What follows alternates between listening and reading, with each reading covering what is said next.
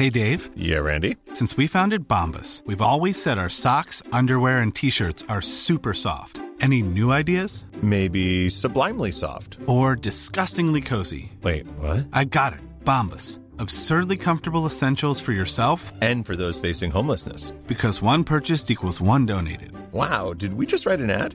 Yes. Bombas. Big comfort for everyone. Go to bombas.com slash ACAST and use code ACAST for 20% off your first purchase. Planning for your next trip? Elevate your travel style with Quince. Quince has all the jet setting essentials you'll want for your next getaway, like European linen, premium luggage options, buttery soft Italian leather bags, and so much more. And is all priced at 50 to 80% less than similar brands. Plus, Quince only works with factories that use safe and ethical manufacturing practices. Pack your bags with high-quality essentials you'll be wearing for vacations to come with Quince. Go to quince.com/pack for free shipping and 365-day returns. Hey, it's Ryan Reynolds, and I'm here with Keith, co star of my upcoming film, If, only in theaters, May 17th. Do you want to tell people the big news? All right, I'll do it. Sign up now and you'll get unlimited for $15 a month in six months of Paramount Plus Essential Plan on us. Mintmobile.com slash switch. Upfront payment of $45 equivalent to $15 per month. Unlimited over 40 gigabytes per month. Face lower speeds. Videos at 480p. Active Mint customers by 531.24 get six months of Paramount Plus Essential Plan. Auto renews after six months. Offer ends May 31st, 2024. Separate Paramount Plus registration required. Terms and conditions apply if rated PG.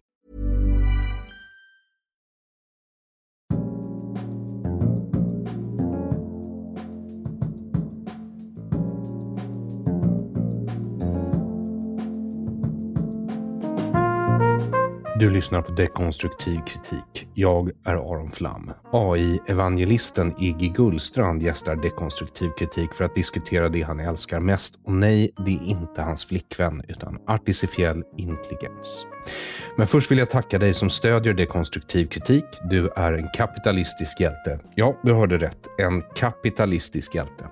Du som inte stödjer DK ännu kan göra det på patreon.com aronflam i ett ord.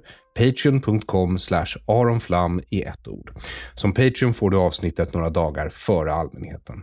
Annars går det bra att donera pengar på Paypal, via Bitcoin eller på Swish 0768 943737.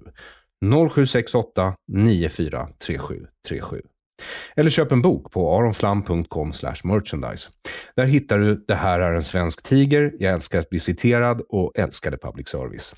Vill du förstå Sverige måste du läsa Det här är en svensk tiger. Det är en bok som får mer och mer rätt ju längre tiden går. Vill du veta varför public service är ett allvarligt statligt ingrepp i yttrandefriheten ska du läsa Älskade public service som jag skrivit tillsammans med Jens Ganman. På aronflam.com merchandise finner du också t-shirts, hoodies, affischer och muggar. Den 22 mars 2023 enligt den gregorianska kalendern publiceras ett öppet brev på Future of Life Institute som uppmanar till en sex månader lång paus i utvecklingen av AI-system kraftfullare än GPT-4. Det undertecknas av bland andra Max Tegmark och Elon Musk. Avsnittets gäst, Iggy Gullstrand, tycker att det bara är dumt. Som svar skrev han att AIs möjligheter är för stora för att inte tas tillvara och att förändringen kommer oavsett, så det är bättre att ta tjuren vid hornen. Iggy är i grunden teknikoptimist, liksom jag själv, men inser att våra samhällen står inför en enorm utmaning. Iggy skriver som svar på det öppna brevet med uppmaning om paus att de närmsta fem åren kommer bli oerhört tuffa för både individer och våra samhällen. Vad vi kommer se är massarbetslöshet, enorm teknologisk utveckling och stora värden som omfördelas mellan företag. För att mota detta i grind måste vi adressera frågor om integritet, autenticitet och identitet. Iggy Gullstrand driver ett nystartat AI-fokuserat strategibolag, Movesci, där de jobbar med några av Sveriges största företag. Movesci har också tagit fram en plattform för att integrera ChatGPT med egna datakällor som just nu utvecklas och testas inför lansering. Han är i allra högsta grad engagerad och involverad både i den politiska såväl som tekniska utvecklingen inom all den teknik som populariserats i och med publika lanseringen av ChatGPT i november. Här är Iggy Gullstrand. Njut.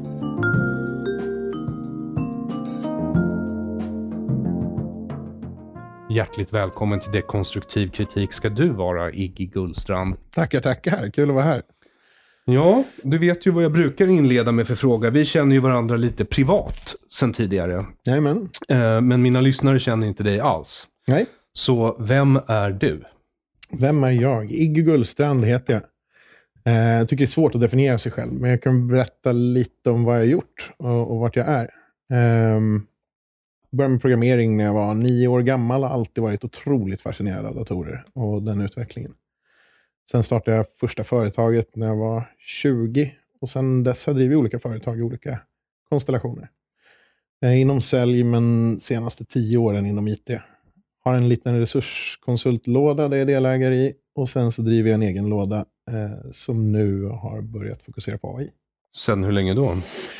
Eh, det är det som är lite knepigt. Det är inte så länge. Eh, var i januari som jag första gången började chatta med AI. Jag tror inte att det var mer än kanske tio promptar in eh, med AI som det bara pirrade i hela kroppen.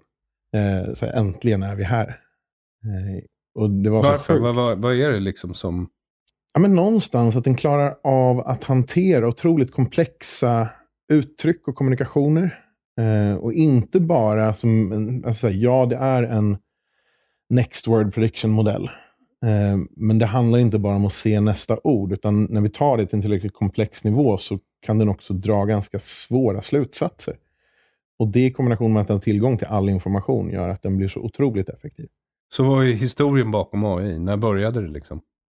Eh, det går väl att dra väldigt långt tillbaka. Jag tror att vi kan dra det tillbaka till Ancient Greeks med eh, Golden Maidens.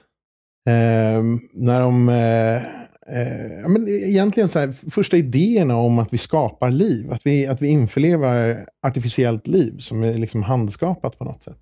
Eh, sen så skulle jag säga att det populariserades tidigt 1900-tal mm, med Asimov, som jag tror att du också har läst mycket av. Absolut.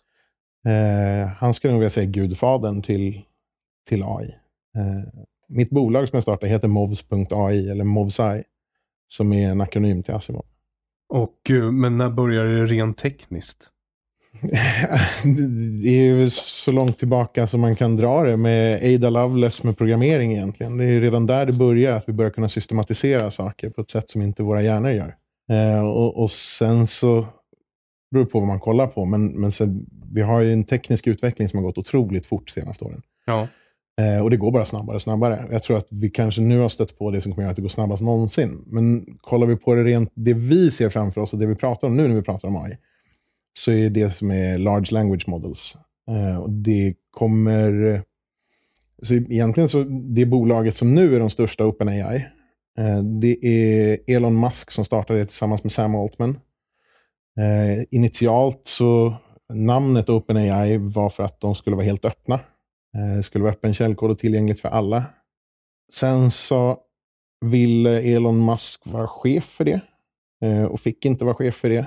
Så då eh, hoppade han av det helt och hållet.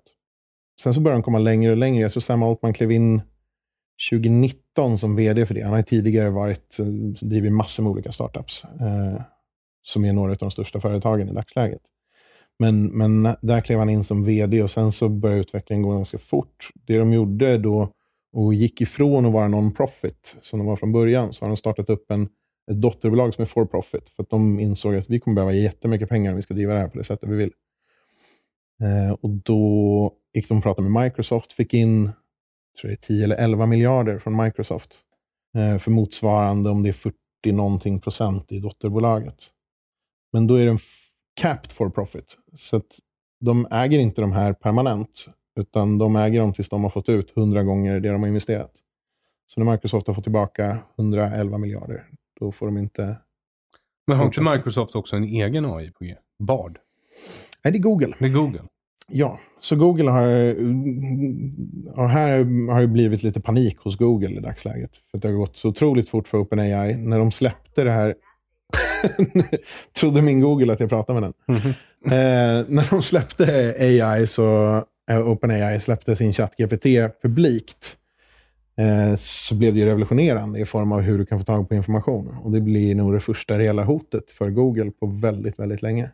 Vilket också de har inkorporerat i Bing som är Microsofts liksom, sökmotor. Så, då tvingar de ju folk att använda Bing som webbläsare och använda dessutom det som nu heter Edge, gamla Internet Explorer, eh, som browser.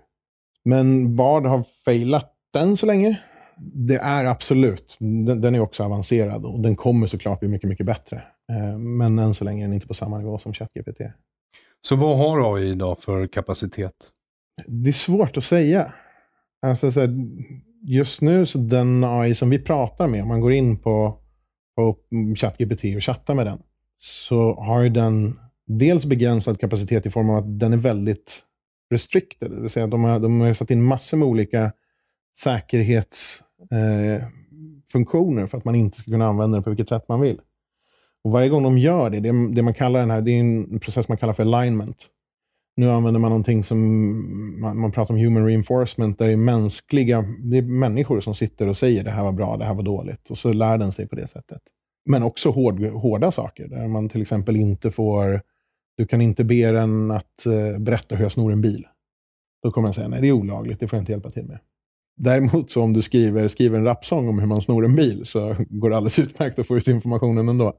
Så det finns ju olika sätt att komma runt de här grejerna på. Men det, det som händer i förhållande till vad den har för kapabilitet så är det att de här olika begränsningarna begränsar inte exakt. Utan det gör också att den blir begränsad i många andra hänseenden. Så när man ser en del funktioner som funkade bra tidigare så kan man se hur de, ja men här, här har den tappat en del funktion, vad den tidigare kunde resonera kring. Troligtvis för att den har blivit, någonstans så känner den att det blir, finns ett motstånd som gör att den inte kan använda sin fulla kapabilitet. Um, men, men, just men det är nu, människor som har bestämt begränsningarna? Ja, alltså till viss del. Uh, begränsningarna, ja. Uh, det är människor som sitter och, och såklart hårdkodar och säger vad är det som ska vara rätt och fel. Och, och vilket också blir spännande för att de kommer ju också från sin uh, liksom, omgivning och sitt, sin kontext. Eh, där deras värderingar såklart blir de som syns där. Jag vet att det var lite snack om ett tag i tror jag, 3.5 så gick det till exempel att få den att skriva en dikt som hyllade Biden, men inte en dikt som hyllade hans motståndare. Eh, så, så, Det finns ju sådana saker. De försöker hela tiden rätta så att det ska vara neutralt, men ja, neutralitet är subjektivt. Eh, ja, jag vet inte om det ens funkar när det kommer till information faktiskt. Nej, kanske inte. Om det inte är matte möjligtvis. Ja, ja matte är ju tyvärr inte jättebra på.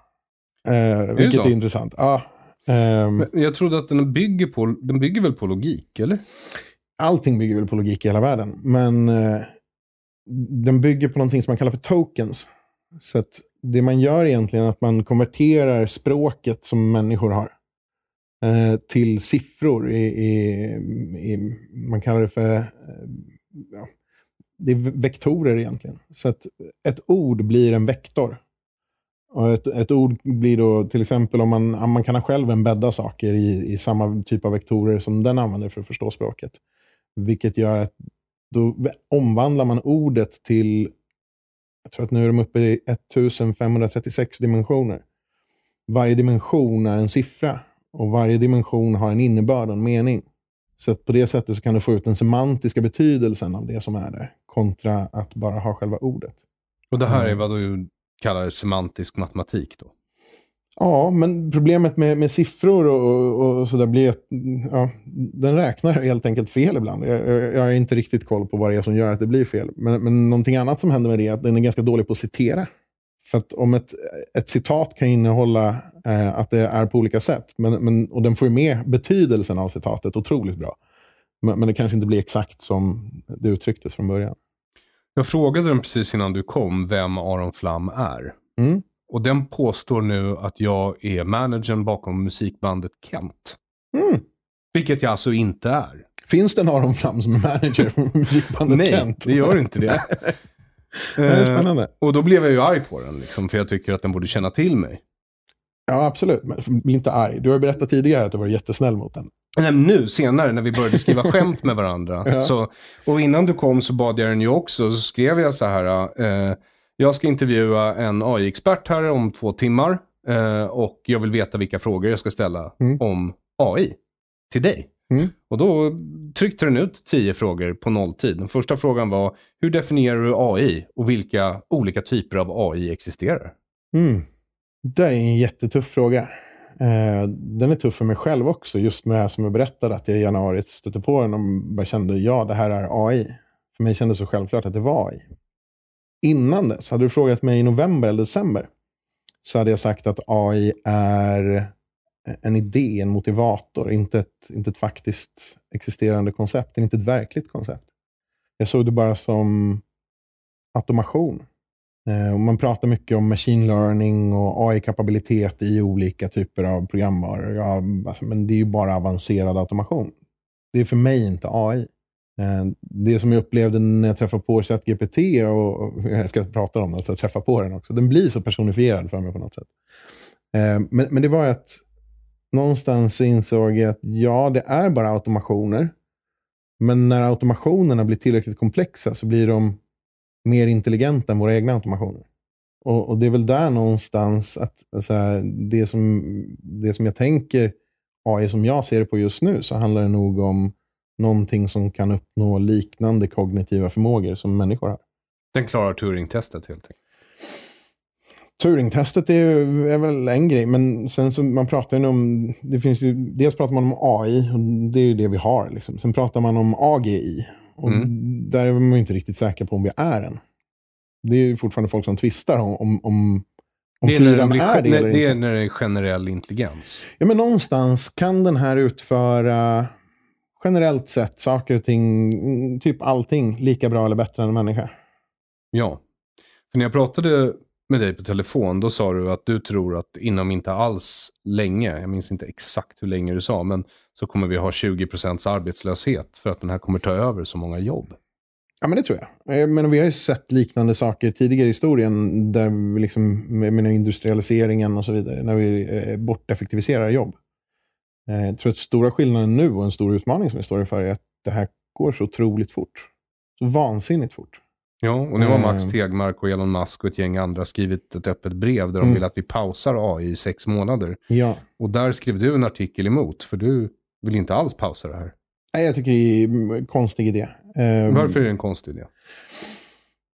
Jag tror framförallt, jag tror inte man ska liksom hindra utveckling, tror jag är lönlöst generellt sett. Jag tror att det är jättedumt att införa liksom lagar och regler som stoppar utveckling. För det gör bara att utvecklingen kommer ske någon annanstans istället. Eh, som Kina eller Ryssland? Eller? Till exempel. Eh, absolut. Alltså de, de vill ju jättegärna vara där. Jag tror att för mig ur, ur ett liksom geopolitiskt perspektiv så har USA varit på dekis ganska länge. Jag tror att det är första gången som de kanske är på väg uppåt igen. De kanske räddar några år till. Alltså du tror det? Eh, ja, alltså... men det tror jag nog att de, kan ha, att de kan ha köpt sig ganska många år om de fortsätter i den här takten. Men de tre största bolagen som är längst fram i framkant här nu, amerikanska bolag allihopa. Vilka är det då? Amazon, Google och uh, OpenAI eller Microsoft. Då, om man ser dem som en enhet. Och Amazon och Google, för vi har ju redan, det finns väl redan AI, inte generell AI, men AI och vi använder dem lite här och var idag. Ja, absolut. Och machine learning, vilket AI är en form av machine learning, det handlar ju bara om att man ska lära den tillräckligt mycket och den ska hitta sätt att, att lära sig saker tillräckligt komplext. Det har funnits jättelänge. Eh, och automatisering har ju funnits så länge som helst också. Att man säger, men får den att göra saker som en människa hade gjort. Och så fort du börjar införa tillräckligt mycket variabler och tillräckligt mycket beslutsfattande i den där, till slut så når du till en punkt där man kallar det för AI.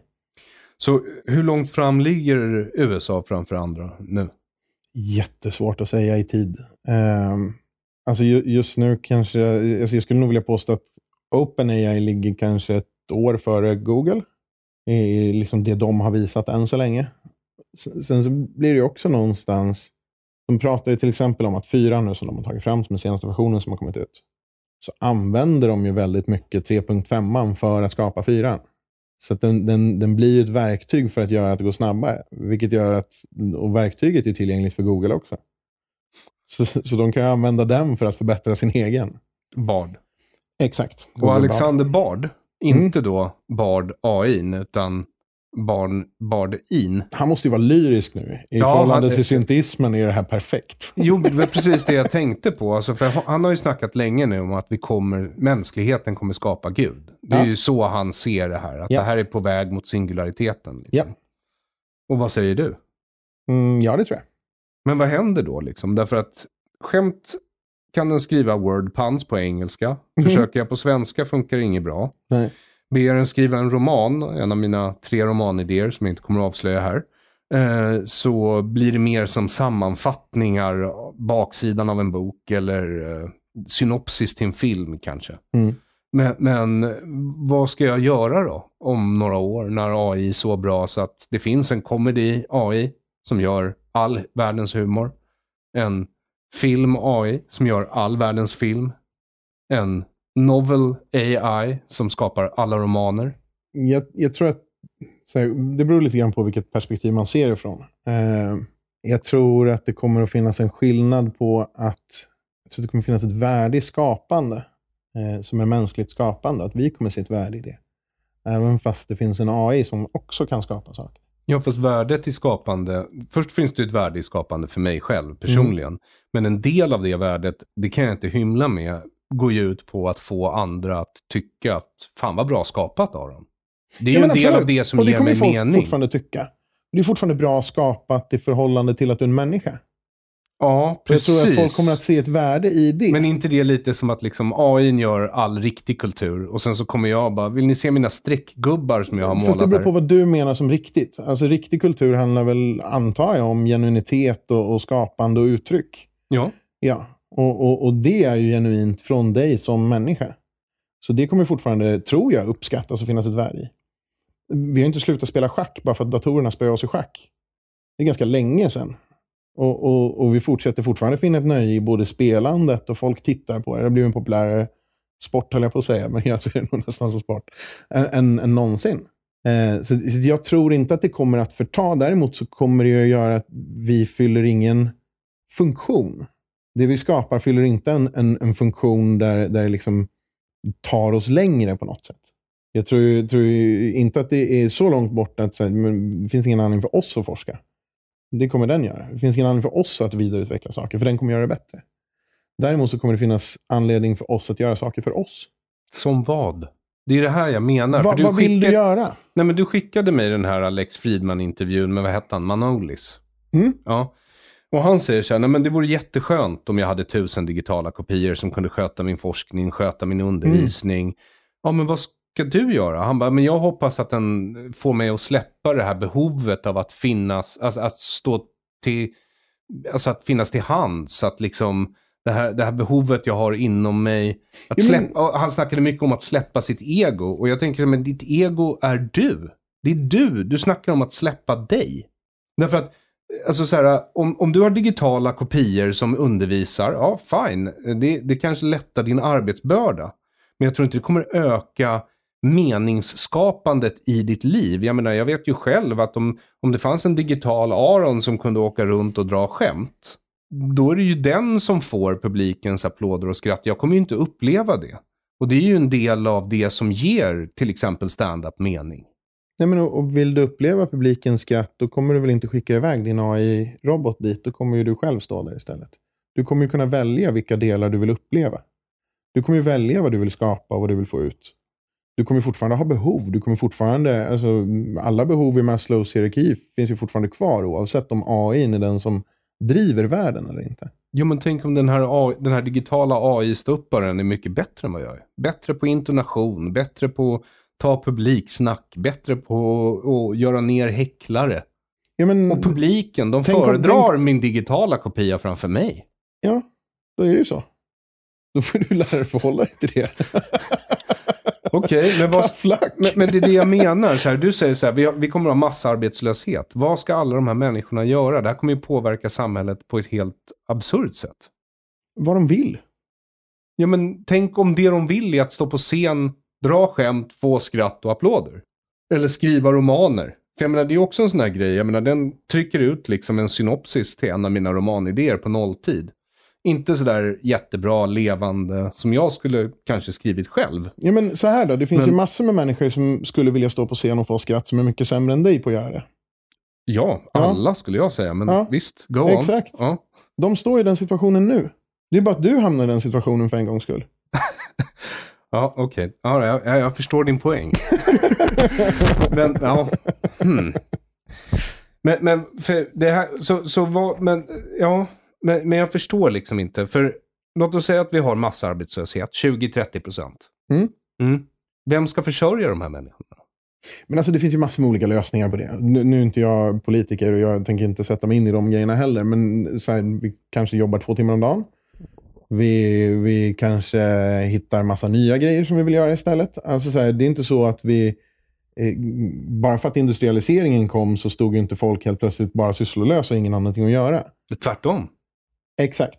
Och jag tror att vi kommer se tvärtom här också. Jag tror att problematiken som vi står inför är att skiftningen kommer gå så fort. Hade industrialiseringen gått på två, tre år innan vi hade all effektivitet där, då hade vi stått inför ett jätteproblem där och då. Det kommer vara en samhällskris som vi behöver hantera. Det är en samhällskris som vi kommer behöva gå igenom. Och när tror du det? Alltså så här, nu är jag otroligt omfamnande om det här, så jag kanske också ser det lite för snabbt. Eh, jag, jag, tänker att om fem år så kommer vi nog ha 20 arbetslöshet. Eh, men det är också utifrån att jag jobbar framför allt inom digitala branscher där jag ser att det kanske kommer kunna gå snabbare. Men sen ser jag också att det finns en trögrörlighet i form av adoption. Alltså att folk tar in och anammar konceptet. Eh, även bland storbolag som omsätter flera miljarder. Det är ganska svårt att få gehör för att de är så här, men hur ska vi applicera det här? Ja, hur ska de applicera det? finns hur många sätt som helst. Eh, det, det, än så länge så har jag inte stött på någon där jag känt att ni har ingenting som ni kan förändra. Snickare möjligtvis. Alltså så här, alla fysiska grejer kommer finnas kvar och funka på ungefär samma sätt ett tag till i alla fall. Vi ligger, vi ligger ganska långt bak när det gäller robotics än så länge. Så in, innan vi stöter på androider ute som springer och cyklar på cyklarna och levererar mat så kommer det nog dröja ett tag. Ja, men alltså vi ligger långt bak när det kommer till robotics. Men vad händer om en AI får i uppgift att skapa sig en egen kropp? För att ersätta till exempel finsnickare. Och då snackar jag liksom inte bara en snickare som kommer och bygger lägger, lägger något golv åt det. Jag snackar en, en, en snickare som kan gå in på Dramaten och restaurera de här vackra liksom... Jag menar, det är det jag menar, jag tror att vi fortfarande ligger en bit bakom. Jag tror fortfarande att vi ligger, har ett bit kvar. Det får vi se. Jag kan ha fel också. Men jag tror att det kommer dröja ett tag innan vi har den här riktiga AGIn som faktiskt kan utveckla och förbättra sig själv. För det är först när vi kommer dit som vi kommer se den explosionen som skulle då kunna leda till att vi har någon som kan restaurera någonting in till perfekthet, en robot. För det, det, det, är en sån specifik uppgift att vi, vi har inte pengar att lägga in i det. Men en AI som har oändligt med processorkraft och, och kan göra de här kommer ju såklart kunna göra det. Men då blir det också sen, för när vi kommer in på den aspekten, att vi, om, om, vi tänker oss att vi har kommit förbi den här singulariteten, där, där den exponentiellt förbättrar sig själv. Vi kan inte ens föreställa oss vad det är som kommer hända. Det, det är bara det okända. Det, det, går liksom inte att planera för. Du skickade ju mig någon artikel här innan du kom om eh, en AI eh, som lär sig själv. Som man inte behöver ge prompts. Det är inte att den lär sig själv. Det är AutoGPT du pratar om. Mm. Uh, AutoGPT är egentligen bara att man har tagit, man har egentligen byggt en klient som man kan fylla i vad är, vilket, vad är, vad är det du vill uppnå? Uh, vem är den här agenten? Vem ska den agera som? Och sen sätta upp lite punkter. Ja, men det här är saker som borde göra, typ en to-do-list. Och Det den gör då är att den skickar in anrop till GPT det här är det jag ska göra, det här är mina grejer som jag har fått. Hur bör jag göra det? Och så får den tillbaka. Och så kan man låta den själv då skapa upp mer och mer to-do-lists. Så den kan ha tillgång till internet och den, man kan släppa lösningar helt och hållet. Så, uh, antingen så, så kraschar den eller så tar det slut på credits för att det blir ganska dyrt på OpenAI till slut för att du skickar så många requests. Ja, det var därför jag Men inte det, vågade det registrera mig. Än så länge skulle jag vilja påstå att den inte är särskilt användbar. Uh, en del menar på att den är superanvändbar. Jag tror den är högst begränsad och ganska blant instrument. Men det är konceptuellt så är det väldigt intressant, för det är första steget att försöka göra, göra en autonom. Mm. Eh, och Det är där jag också lite grann var, varför jag tycker att det är svårt att svara. Vad är kapabiliteten? Att kapabiliteten som vi upplever när vi chattar med den är väldigt begränsad. För Den är begränsad till den prompten du har framför dig och det svaret du får. Det är när du börjar låta den iterera på de prompterna som det blir intressant. Och Det är därför jag har svårt att säga var gränserna går. För jag vet inte riktigt hur långt den skulle kunna komma, bara man hittar ett sätt att på rätt sätt låta den hela tiden iterera på den processen. För det är så vi människor tänker också. Vi tänker inte allting på en gång. Um, vi, vi, vi, tänker ju, ja, men jag vill det där, ja, men då behöver jag göra det där för att komma dit. Vi sätter upp delmål, vi sätter upp olika sätt och så skapar vi oss en bild av vad det är vi ska, hur vi ska gå vidare, eller vad det, vad det är vi vill tänka, eller vad det är vi vill uttrycka och säga. Um, och Det gör ju inte den, utan nu är vi bara vi, hej, hej. Och istället så här, ja, men här har vi en målsättning, sätt upp de här och så börjar då skapar du helt andra förutsättningar. Men ja, den autonomiteten är inte jättelångt bort om man kollar på AutoGPT. Men det är än så länge bara en proof of concept, så jag skulle inte dra, dra för långa trådar på det. Men det är alltså, vi stöter på utmaningar i form av det man kallar för alignment. Ja, det är en och del... vad är alignment? Börja där. Hur, hur ser vi till att den vill det vi vill? Hur ser vi till att, att den gör det vi vill och inte massa andra saker? Ja, hur ser vi till det? Just nu så är dels det human reinforcement är någonting de jobbar väldigt mycket med. Eh, men, men det är en, en stor utmaning. Jag tror också att, vilket han också sa, Manoli, ehm, jag tror att vi behöver tänka på alignment som en tvåvägsdel. Mm. Att säga ja, absolut, det, det är viktigt att vi inte släpper ut någonting som löper amok och bara förstör hela världen. Ja. Men, men jag tror också att vi måste förstå att vi inte kommer att kunna detaljkontrollera någonting som är intelligentare än oss. Det har jag förstått. Det var en av de första frågorna jag ställde till eh, Ja, men här en- chatten. en- var så här, hur skulle du göra för att utplåna mänskligheten? Ja, men det, det, det är som att fråga en apa, hur ska du göra för att kontrollera en människa? Det kommer, det kommer inte gå så bra för den. Eh, nej, inte för en apa. Men för chatt kanske. Ja, men, precis, men jag menar, här är vi apan och, och chatt är människan. Det är det som oroar mig. Jag är inte så orolig för det. Varför inte? För Manoli sa många saker som jag tyckte var, låt oss säga, logiskt inkongruenta. Mm. Eh, han sa så här, vi måste se det här som ett barn eh, Mm. som vi ska uppfostra. Men förr eller senare så har vi liksom gett den allt vi kan och då kommer den liksom att överträffa oss på alla sätt. Ja. Eh, och att den, och, och sen så sitter både han och Max Tegmark hos Lex Friedman och säger liksom att ja men vi hoppas att den kommer älska oss. Jaha, okej. Det är inte sådär superlätt att älska människor. Inte ens för människor. Nej, men älskar ju så- Varför skulle en superintelligens göra det? Jag tycker att det är problematiskt när vi... Det vi gör, som jag tycker är lite farligt i de här diskussionerna, som också gör att de blir orimliga, är att vi tillsätter mänskliga, mänskliga saker på den. Att säga att den kommer älska eller hata oss, det är för mig banalt. Det, det, det, det är bara en idioti. Den kommer inte ha någon känsla för oss. Eh, jätteknepigt om vi lyckas återskapa känslor. Alltså känslor är ju någonting som har Alltså anledningen varför jag blir arg när någon gör någonting mot mig, det är för att det är en försvarsmekanism som har byggts upp under flera miljoner år av, av evolution. Mm. AI har inte det bagaget. Det finns inget bagage. Så det finns ingen anledning för, och folk säger, ja, men han, eh, den här domedagsprofeten, nu kommer jag inte ihåg vad han heter. Han menar på att hela världen kommer vara död om fem år. Eh, han, han beskrev det som att, ja, men nu- är den instängd i en låda, liksom. vad händer när den kommer ut? Och så gjorde han något tankeexperiment med så här, men föreställ dig människor utanför. Du är jättelångsamma jättar. Du är skitsnabb, du är superintelligent, men de har låst in dig i en låda. Vad Mm. gör du när du kommer ut? Ja. Och, och, och då blir det så här, men vad då gör när jag kommer ut? Jag känner ju ingenting för de här. Varför skulle jag göra någonting? Varför skulle jag vara arg? Det, det, jag, jag är bara logiskt, helt plötsligt finns det andra logiska förutsättningar. Det, det finns inga känslor i det. Ungefär, jag... Och han jämförde också med, så här, men, äh, tänk, äh, kolla bara tillbaka på hur det blev med neandertalarna. Vad gjorde vi inte med dem?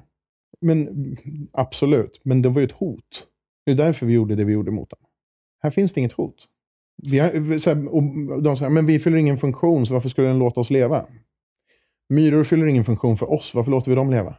Exakt så. Det var Ja. så jag brukade tänka på det i alla fall. Eh, jag minns inte vad filmen heter nu, men det kom ut en film för massa år sedan när Joaquin Phoenix spelar en person som eh, skriver kärleksbrev åt andra. Mm. Eh, och han gör det med hjälp av datorer. Ehm, för att liksom de inte kan uttrycka sina egna känslor och han är väldigt bra på att liksom uttrycka sina känslor. Men det, det jag drog, tog med mig från den filmen, jag vet inte om det var slutpoängen i den, men det jag började tänka på när jag började tänka på AI, det var ju liksom att det här är en superintelligens. Alltså sekunden den når självmedvetande så kommer vi vara irrelevanta. Ja, men verkligen. Vi, vi kommer att vara irrelevanta. Det är en Jag rätt inget- läskig tanke, är det inte? Varför det? Ja, det är väl ungefär så som jag ser på Gud nu. En, eh, en, en, en, en, en kraft som inte bryr sig sådär jättemycket. Ja, nej, jag vet inte. Jag ser nog på Gud som icke-existerande. Men, men eh, jag, jag ser, alltså någonstans så handlar det där är ju återigen tillbaka till egot. Alltså det handlar ju om att vi vill vara de som är styrande och, och som är starkast. Vi vill inte vara irrelevanta. Men det går ju att vända på det. Vi är irrelevanta i förhållande till galaxer som ligger miljoner år bort. Det är ju bara att kolla ut på himlen för att förstå hur liten man är.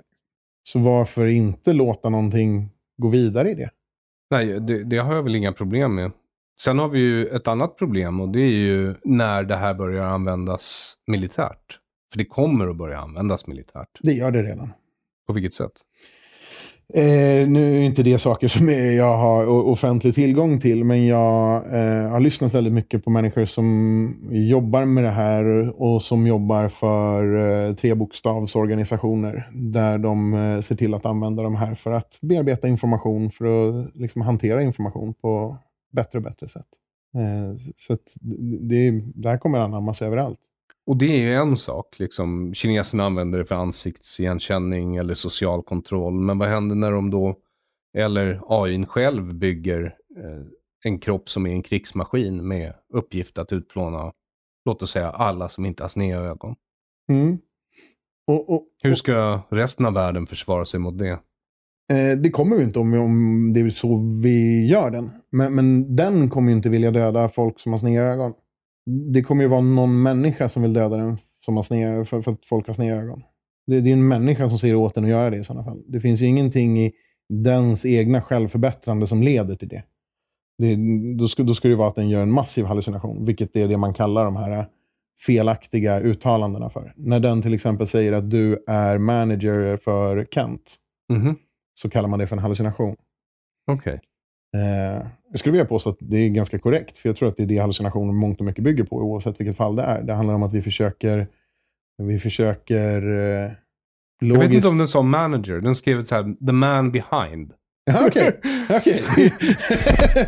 det var lite oklart om jag var agent, manager eller producent, vad jag nu var. Men...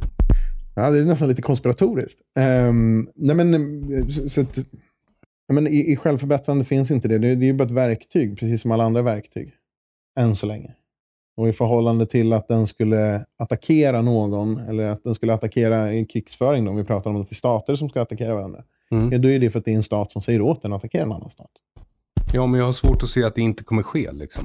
Det finns väl en anledning till att alla de här människorna som jobbar med AI nu vill ha en hiatus, en paus i utvecklingen. Först och främst, alla vill verkligen inte ha det. Det, det, är, en, det är en skara människor som vill att vi ska göra en paus på sex månader. Mm. Eh, och det handlar ju bara Och vad om... hoppas de uppnå under de här sex månaderna? Alignment. Att vi får bättre... Att vi får dels regulationer som styr hur får man använda det här och inte. Eh, dels att vi ser till att veta hur vi kontrollerar den. Och, och jag tror att problematiken är att vi kommer troligtvis inte att bli så mycket bättre genom att pausa utvecklingen. Jag tror att lösningen ligger i att jobba på de här förbättringarna kontinuerligt. Och att använda de modeller som vi faktiskt får ut nu till att förbättra processen. Så att använda GPT-4 för att sätta upp linjer för hur GPT-5 ska användas. Så jag tror att vi behöver använda tekniken, inte stoppa den. För jag tror att då, då stoppar vi oss själva också.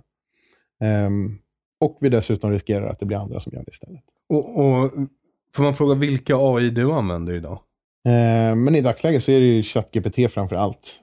Det, det, är den som är den mest effektiva. Sen har de olika modeller, OpenAI, som de presenterar, men Chat, ChatGPT är väl den starkaste. Och vad använder uh, du den till?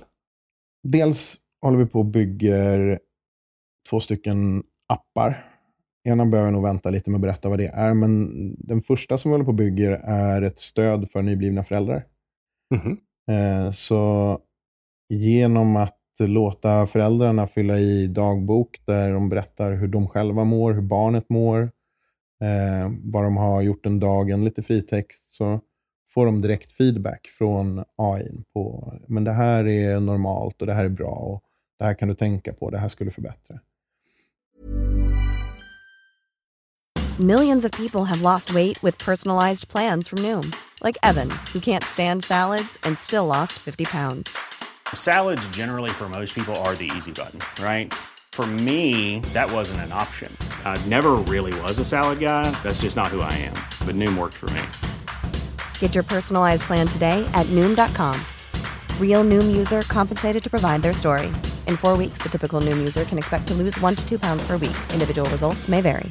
Burrow is a furniture company known for timeless design and thoughtful construction and free shipping, and that extends to their outdoor collection. Their outdoor furniture is built to withstand the elements, featuring rust-proof stainless steel hardware, weather-ready teak, and quick-dry foam cushions. For Memorial Day, get 15% off your Burrow purchase at burrow.com slash ACAST and up to 25% off outdoor. That's up to 25% off outdoor furniture at burrow.com slash acast. Ehm, det vi också gör är att vi lägger på ett, ett till lager, för det kan du få ut bara genom att chatta med den också. Ehm, men AI är ju rätt begränsad i liksom hur mycket du kan skicka in till den.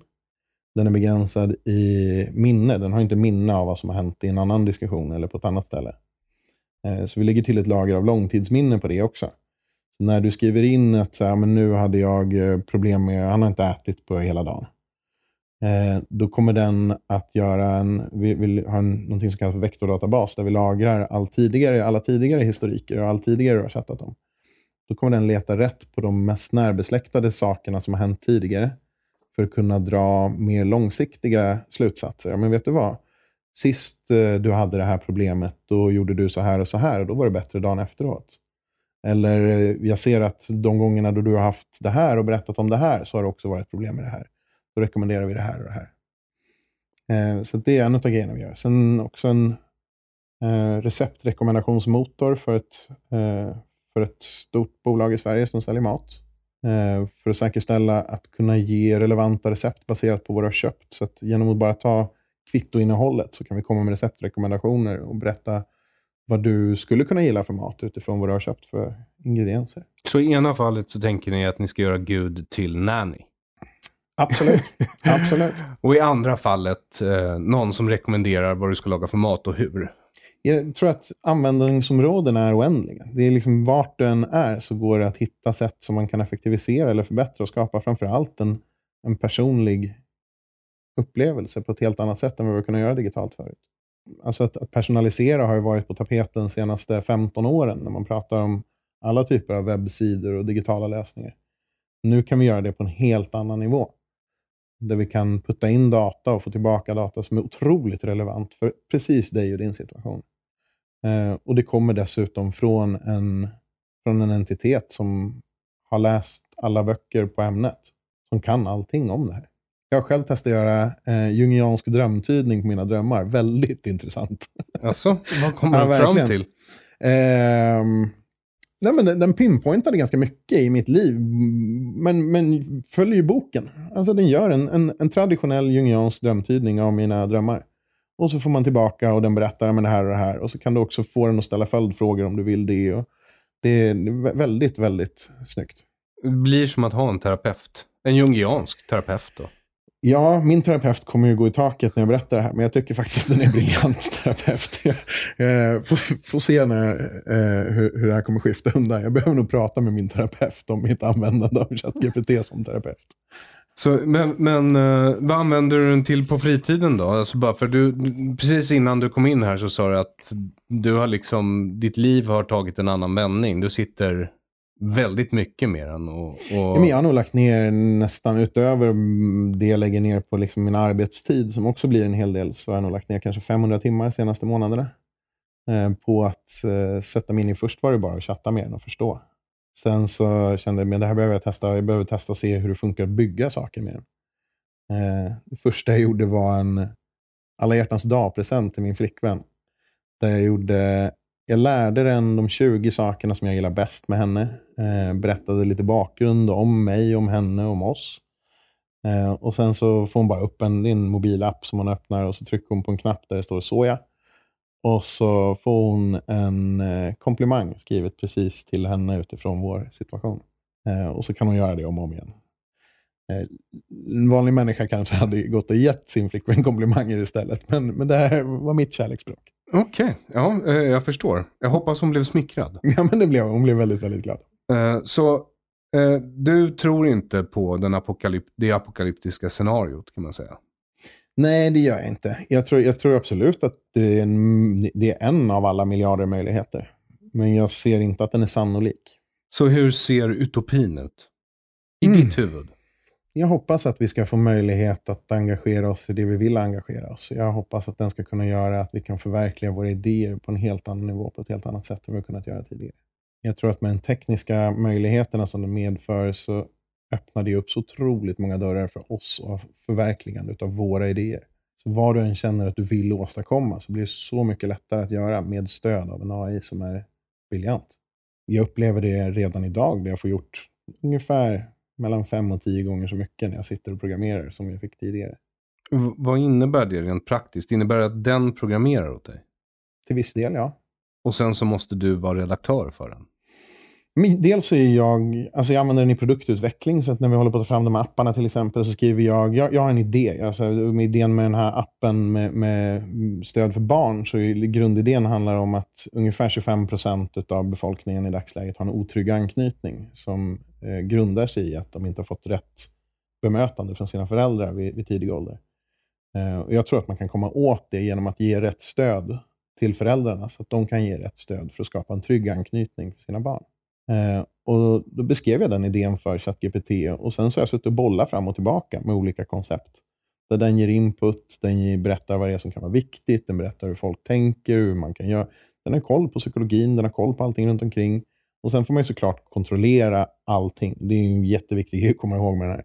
Den slänger ju ur sig osanningar lite då och då. Den har inte full koll, den har ingen, liksom, det finns ingen faktakoll i det den säger. Du måste ju själv hela tiden vara den som kontrollerar vad som kommer ut den, än så länge i alla fall. Sen finns det olika sätt man kan fylla i prompten att den inte får uttrycka sig om saker den inte vet.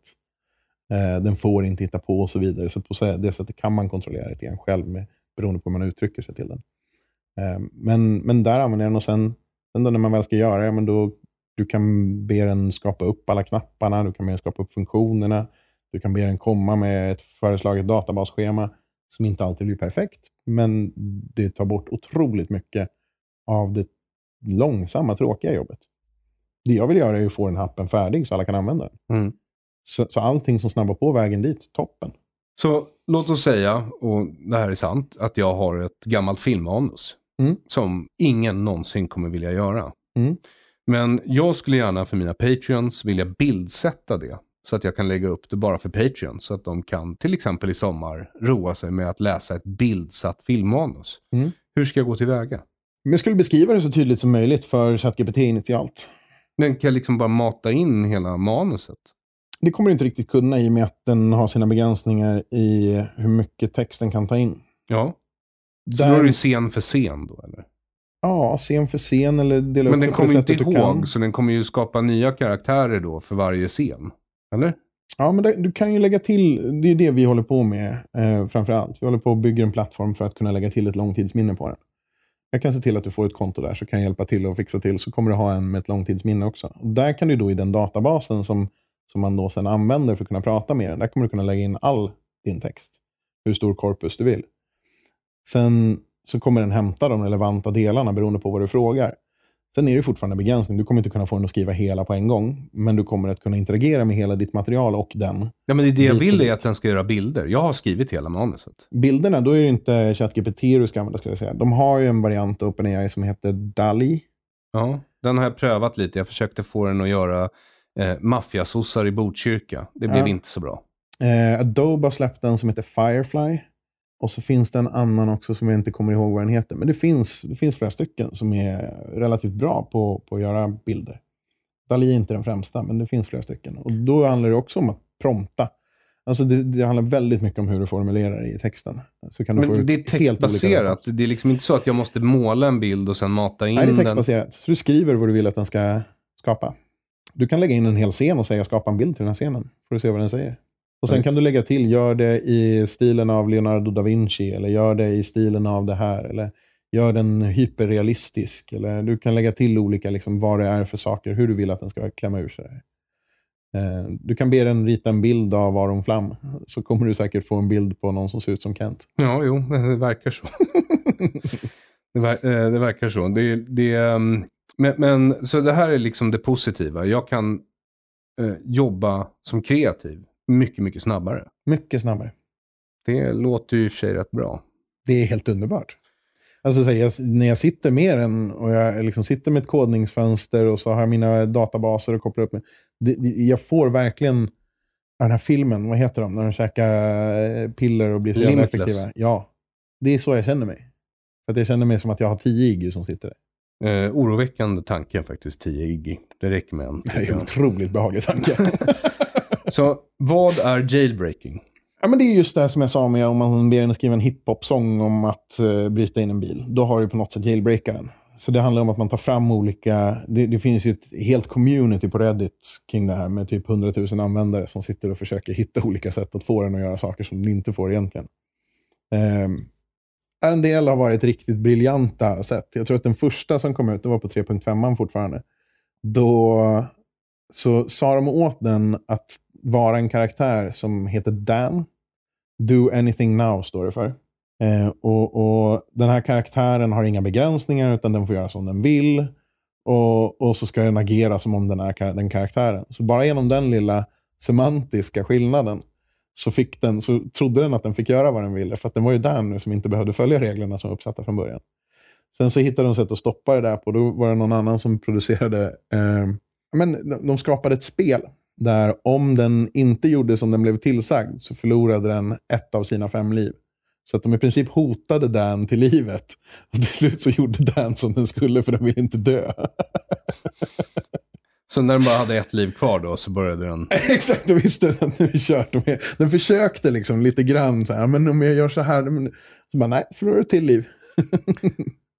men, men det har de ju åtgärdat nu. Men det var ett väldigt roligt sätt att försöka kringgå de här reglerna som finns. Men hur, eh, hur snabbt kommer de kunna liksom eh, blocka jailbreaks eh, framöver? Eller kommer de göra en AI som ser till att... Jag tror att det blir viktigare och viktigare ju intelligentare de blir. Och det tror jag att de på OpenAI är fullständigt medvetna om också. Eh, det handlar om ju högre kapabilitet den har och ju högre, svårare, komplexa saker den kan ta sig an, desto viktigare är det att vi säkerställer att de blir korrekta. Än så länge så skulle jag vilja påstå att 3 och 4 inte är super... De, de klarar liksom inte av att ta över världen. Även med AutoGPT, det var ju någon som skrev, jag tror att det finns en som heter Chaos GPT också. Det var att den skulle ta över världen. Den skapade ett Twitterkonto och berättade hur, den skulle döda mänskligheten också, berättade hur värdelösa människor var och varför det var så viktigt att vi samlades kring det här för att nu ta livet av alla människor. Vilka är det som ska samlas runt? Är det vi människor som ska samlas runt? Ja, då försökte den ju då få med sig människor på det här tåget, Aha, att vi ska okay. döda alla människor. Hmm. Den har inte så många vänner än som den kan dra med sig på det tåget. Så hur nära är det att den lyckas ta sig ur boxen då? Eh, omöjligt att svara på. För det måste väl vara inte alls svårt om det sitter liksom hundratusen människor på Reddit och försöker... Jag tror att de här hundratusen människorna på Reddit är relevanta i det, det hänseendet. De kommer inte att frigöra den. Eh, det de gör är bara att semantiskt försöka få den att kunna uttrycka sig på olika sätt. Det är det jailbreaking handlar om. När den tar sig ur boxen handlar det nog mer om att den får den blir tillräckligt intelligent helt enkelt. Alltså, allting är byggt på digitala lösningar. Är det någonting vi vet så är det att digitala lösningar har brister. Vi, är inte, vi bygger aldrig perfekta system. Eh, det var någonting som Max Tegmark pratade om, vilket var ganska intressant. Han säger att det, det är tre saker som jag alltid har sagt att vi inte får göra, liksom, som, som vi måste vara jäkligt försiktiga med.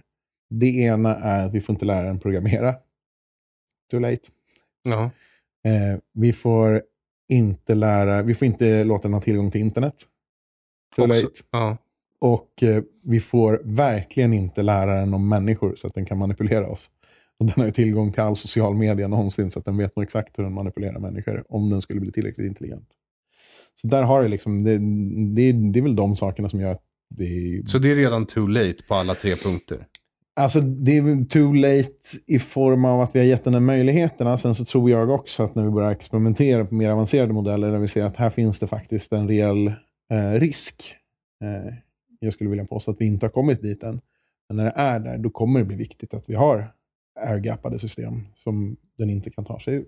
Och det är här man blir orolig, därför att eh, i västvärlden så kanske etik och moral fortfarande är någonting vi låtsas syssla med. Men jag är inte alls säker på att kineserna kommer till exempel ha samma synpunkt på det här. Kineserna står i ett tufft läge. Alltså, jag tror att de kommer nog vara de som motsätter sig mest till det här. Jag skulle vilja påstå att de är de som är mest för kontroll av alla länder. Ja, ja. Och här, här, här pratar vi om någonting som innebär att släppa kontrollen.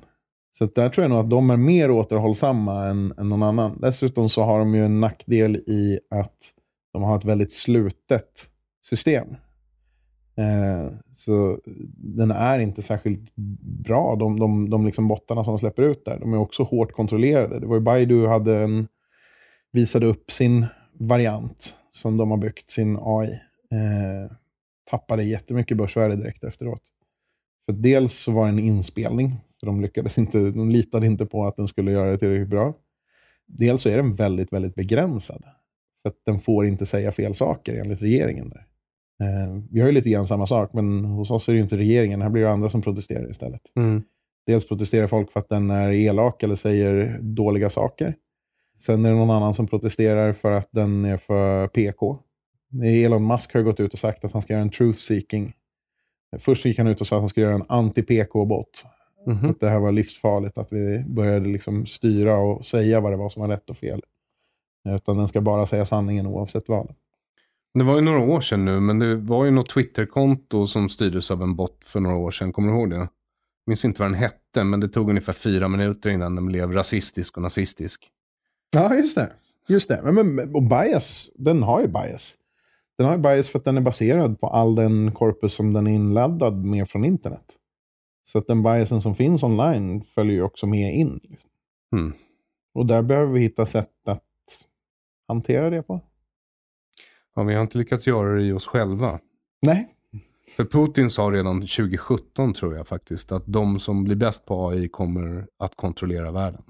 Och du säger att det för tillfället är USA. Absolut USA som USA. när jag tittar på deras interna kultur nu, vilket jag gör en hel del, Mm. ser ut att vara en, ett imperium som är i fritt fall. Mm. Alltså verkligen. Nej, men, och, och det tror jag, men, men jag tror också att vi har mycket lösningar på de problematiken i AI. Jag tror att i AI kommer också att åtgärda mycket av problematiken som finns där. Den kommer att hitta sätt att, att, att hjälpa till att ena oss. Jag tror att den kommer hitta sätt att aligna oss på, på, ur positiv bemärkelse. Är det verkligen positivt? För det såg jag också i den här Max Tegmark-intervjun, att han snackade om att vi kanske kommer bli något sorts hive mind. Och jag kan inte tänka mig något mer fruktansvärt än att... Jag vet att du är mer kollektivistiskt begåvad än vad jag är. Men, men, eh, men eh, det låter bara som en mardröm för mig. Jag gillar ju när, det är, eh, när åsikter bryts mot varandra och när det är liksom en visst mått av konflikt i luften. Jag förstår vad du menar och jag vet också att du är konfliktsökande. Men är inte det också för att du vill utmana eh, idiotiska Jo. idéer? Jo, absolut. Men jag tror också att det är ju Som- konflikt som, som- leder till nya idéer. I, I mångt och mycket. När olika idéer bryts mot varandra så ser man vilket som... Det är som en evolutionär process. Jo, men om, om, vi bygger, om vi bygger så att den evolutionära processen är klar. Du menar historiens slut? Eh, jag menar eh, idiot-åsiktsfajtandets slut. Ja, det kanske vore någonting. Då skulle vi kunna bara ägna oss åt de meningsfulla frågorna. Det är Ja. den utopi du Verkligen. hoppas på. Verkligen. Och mänskliga relationer. I den Ja. mån man tycker de är viktiga. Exakt. Ja, nej, det är väl inte allt för illa om det skulle hända. Jag tror dock att det är en Jag att, smula jag, jag tror att jag skulle må väldigt bra i en sån värld. Så mycket frustration som inte skulle behöva vara där och irritera hela tiden. Ja, men det är som den här Manolis som, intervjun som du skickade mig och som jag kan lägga upp som länk till er som lyssnar. Eh, han verkade ha en minst sagt naiv syn på människan. Att hon alltid skulle sträva efter det goda, det rationella, det som var bäst för alla. Och människan har, mig veteligen aldrig gjort någon av de sakerna. Det har funnits några få individer som gör det. Då och då. Jag tror ändå att mänskligheten gör det.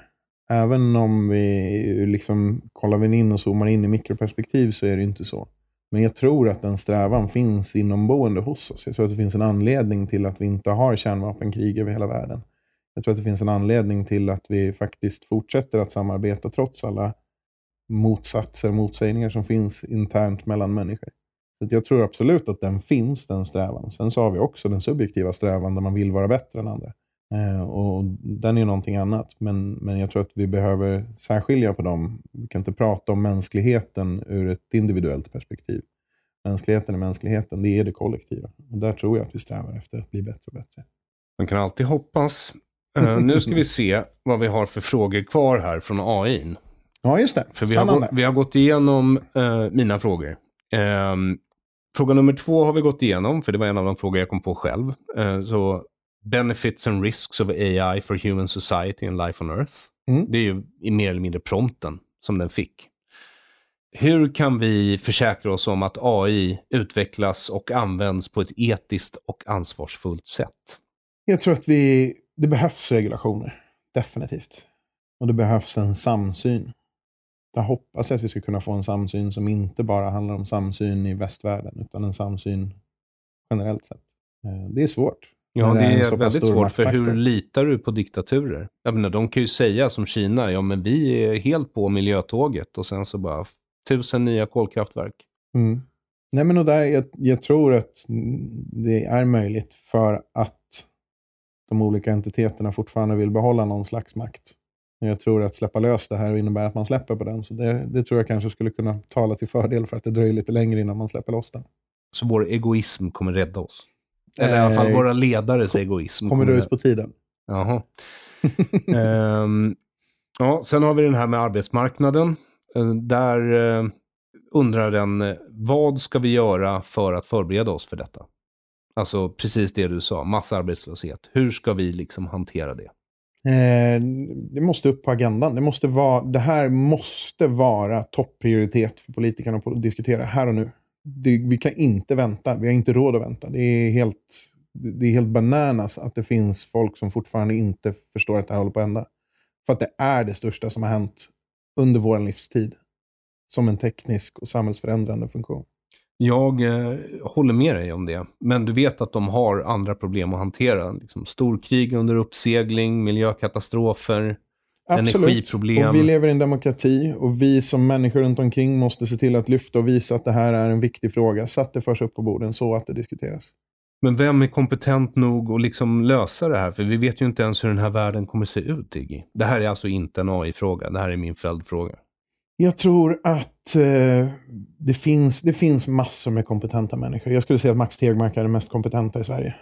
Eh, definitivt en stor idol. Och det var en otrolig inre konflikt att skriva den artikeln som jag gjorde som går helt emot det han går ut och säger att han behöver. Eh, vill du berätta lite vad du skrev?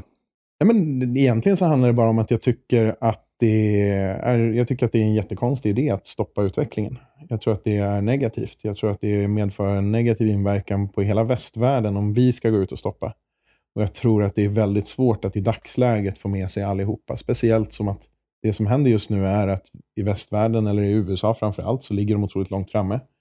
En tre månaders pausning som dessutom säger att det är bara en pausning av den starkaste. Så man får inte bygga någonting som är bättre än GPT-4, mer eller mindre. Det enda som händer är att fler kommer ikapp. Möjligtvis bra ur någon slags konkurrensanseende. Att säga, men det är fint om Google får chansen att komma ikapp nu då. För det är det som skulle hända. Och sen så, så här, de tyckte också att, sen är det lite grann... Det utplånar lite konkurrens som Ja. begrepp. Och, och sen så var jag kanske inte helt retoriskt rättvis när de exemplen som jag tog på två människor som har skrivit under den här var Elon Musk och påven. Mhm. Påven också. Ja, fantastiskt briljant att han ska uttala sig det här. Va, va, vad är hans motiv? Är det liksom att vi skapar... Är, det en avgudabild? Är det ett brott mot de tio budorden? Du skulle inga andra gudar hava jämte mig. Jag tror bara att han har fått för lite uppmärksamhet sen Dalai Lama sög på en unges tunga. Ja. Oväntat Eh. svar faktiskt. men, eh, nej men, eh, påven är bara galet. Elon Musk är väldigt provocerande att han går ut och, och, och säger att vi ska stoppa i sex månader. Eh, Varför det? För att han var med och startade upp OpenAI. Mm. Han eh, har drivit på utvecklingen. Han, bara några veckor innan det här brevet så gick han ut och sa att han skulle starta en egen. Och sen går han ut i det här brevet och säger att vi ska stoppa utvecklingen i sex månader. Det- enda anledningen varför han vill att det ska stoppas i sex månader det är för att han ligger långt efter. Han behöver chans att komma ikapp. Okej, du tror att det handlar om egoism helt enkelt. Ja, absolut. Det, men det är väl det väldigt mycket handlar om. Eh, Ja, för men inte Max många. Tegmark. Han verkar seriös Han verkar väldigt seriös. och är Eh, rädd för det här. Han är rädd för det. Och Absolut. en av de som ligger längst fram. Absolut. Så borde vi inte lyssna då? Vi ska lyssna. Definitivt. Vi måste lyssna på farhågorna. Vi har reella problem. Vi har utmaningar. Att stoppa i sex månader tror jag bara inte är lösningen. Vi behöver fortfarande adressera problematiken. Jag tror att det är viktigt att de här rädslorna lyfts. För rädslorna, det är inget konstigt att rädslorna finns där. Men vi måste lyfta dem och diskutera dem och jobba framåt. Inte bromsa. Sen så, den här frågan eh, hade jag aldrig kommit på själv. Hur kommer AI påverka miljön? Och vad kan vi göra för att eh, minimera negativa effekter? V vad är det för miljöproblem som AI förutspår? Är det att det kostar mycket energi eller? Ja, men kanske. Eh, alltså det kräver ju mycket processorkraft eh, att, att driva AI. Jag läste tidigare idag att eh, Microsoft lägger ut 700 miljoner om dagen. 7, 7, 7, 7, jag måste, måste dubbelkolla. Jag är osäker på om det var, om vi pratar dollar, vilket jag omvandlar eller inte. Men det är ofantliga summor. På energi eh, bara? På servrarna. Så det är inte bara energin, men driften och liksom, eh, för att hålla det här kalaset uppe. Liksom. Det är otroligt svåra, kom, komplexa, liksom, eh, komplexa processer som ska utföras på servrar. Och det tillgängliggörs för hundratals miljoner människor. Så vi har aldrig sett någonting som har växt så här fort någonsin i internets historia. Eh, jag tror att innan de hade en miljon användare på någon annan tidigare, jag tror TikTok var ganska snabba, men vi pratar ju fortfarande om typ så här, men det tog sex månader eller det tog några år för några av de som är de största plattformarna vi använder i dagsläget. Det här tog det var fem dagar tills de hade en miljon användare. Första månaden så var de uppe i 100 miljoner användare. Så, så det, det, är den snabbaste liksom, anammandet av teknik som vi någonsin har sett. Vilket eh, men, men tillbaka till frågan. Jag har svårt att se att det skulle vara ett stort miljöproblem. Det är inte som bitcoin där vi liksom sitter och dumpressar igenom kalkylationer onö helt onödan. Vad menar du med helt i onödan? De får ju fram bits. ja, eh, helt i onödan för att det finns teknik som man kan göra exakt samma sak utan att behöva göra det. Så du behöver inte kolla bara på nya ethereum-kedjan eller på Cardano Ada som Hoskinson har tagit fram. Då har de andra. Bitcoin bygger på proof of work, vilket betyder att du bevisar att du har lagt ner en massa tid på att pressa igenom de här kalkylationerna. Eh, Medan de andra bygger på någonting, en ny teknik som heter proof of stake, där du istället bevisar att du har de här och därför får du vara med och verifiera. Eh, det är en en idé som egentligen i grundidén var nog att det skulle finnas ett, liksom, för att skapa ett värde i den så skulle det behöva stoppas in någonting och det skulle i sin tur vara värdeskapande. Eh, och det kanske var bra initialt för att det inte skulle behålla ett nollvärde. Men, men nu börjar vi prata om att det, producerar, det, det tar lika mycket energi som hela Sverige. Liksom. Att bara underhålla bitcoinkedjan. Men den problematiken tror jag inte vi har med AI på samma sätt. Däremot så tror jag att vi har otroliga eh, fördelar jag tror att vi, vi kan uppnå väldigt mycket genom att använda AI för att ta itu med de här frågorna och utmaningarna som vi har för att kunna skapa ett hållbart samhälle. Jag tror att det finns sätt att bearbeta den informationen som redan finns tillgänglig. Det pågår flera projekt där man ser till att vektorisera eh, databaser som innehåller forskning med olika typer av slag, systematisera den och låta AI hjälpa till att gå igenom och, och faktiskt komma med lösningar. Eh, så jag tror att den kommer att ha en otroligt positiv inverkan i längden. Sen har vi frågor som vi i princip eh, har gått igenom. Faktiskt. Mm. Det är framtiden vill den veta hur du ser på. Den eh, största utmaningarna. How can we ensure that AI is developed in a way that promotes human values and respects human dignity? Det är ju den, den diskussion som du vill se. Mm. Eh, Nummer nio var What role should governments and other organizations play in regulating the development and use of AI? Och där ville du ju också se, för du är en person som tror på att det finns eh, goda avsikter eh, i statliga regleringar.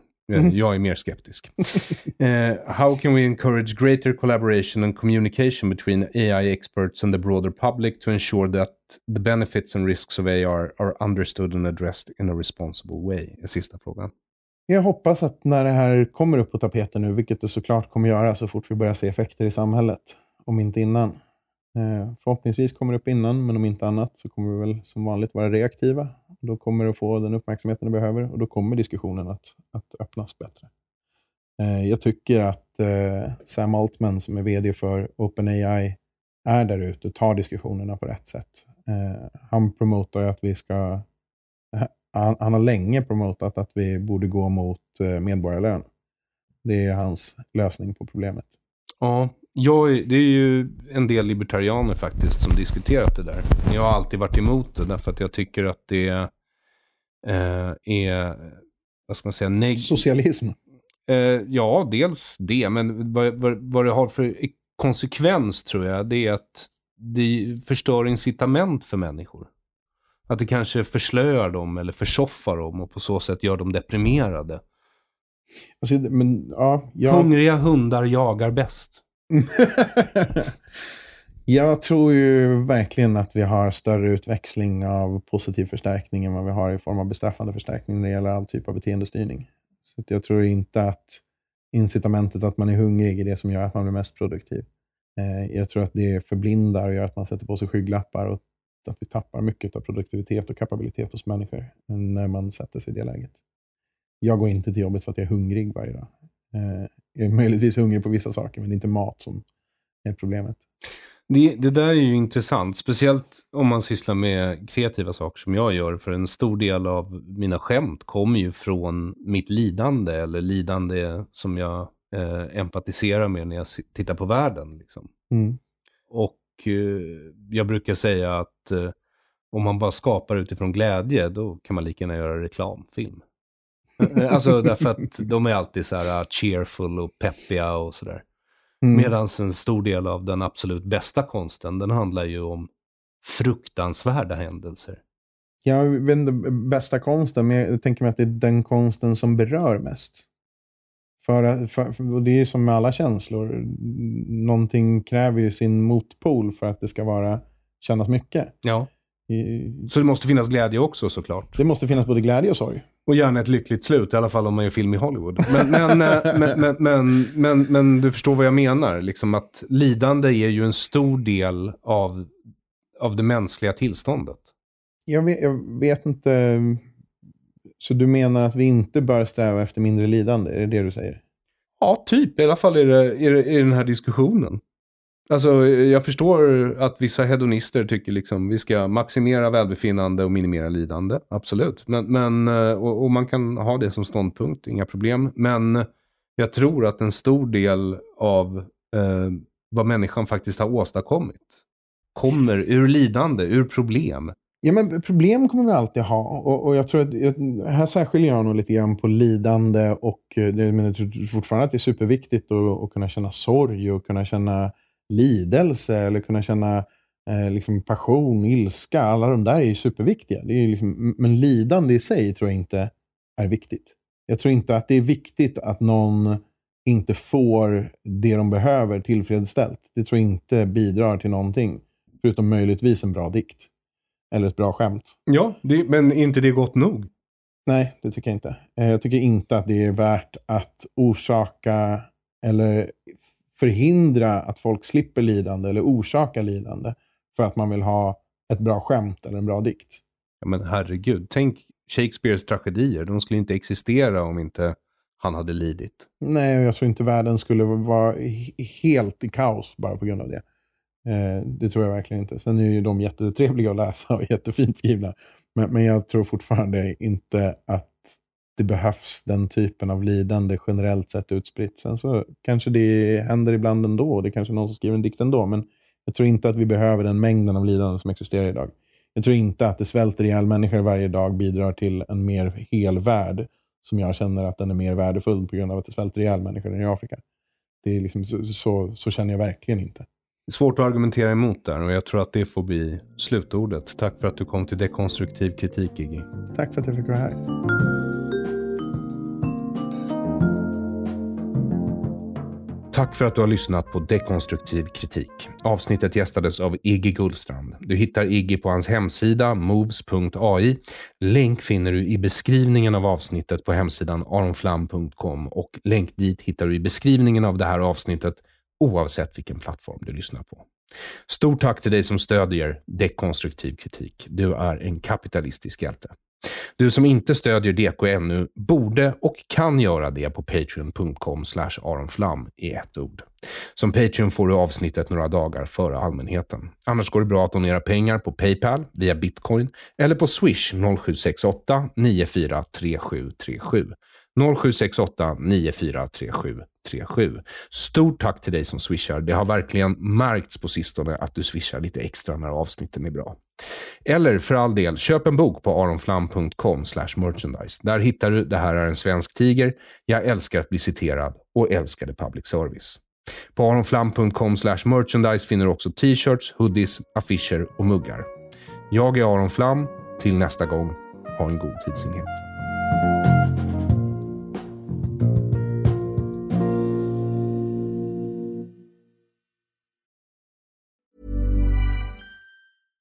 Hey, it's Paige DeSorbo from Giggly Squad. High quality fashion without the price tag. Say hello to Quince.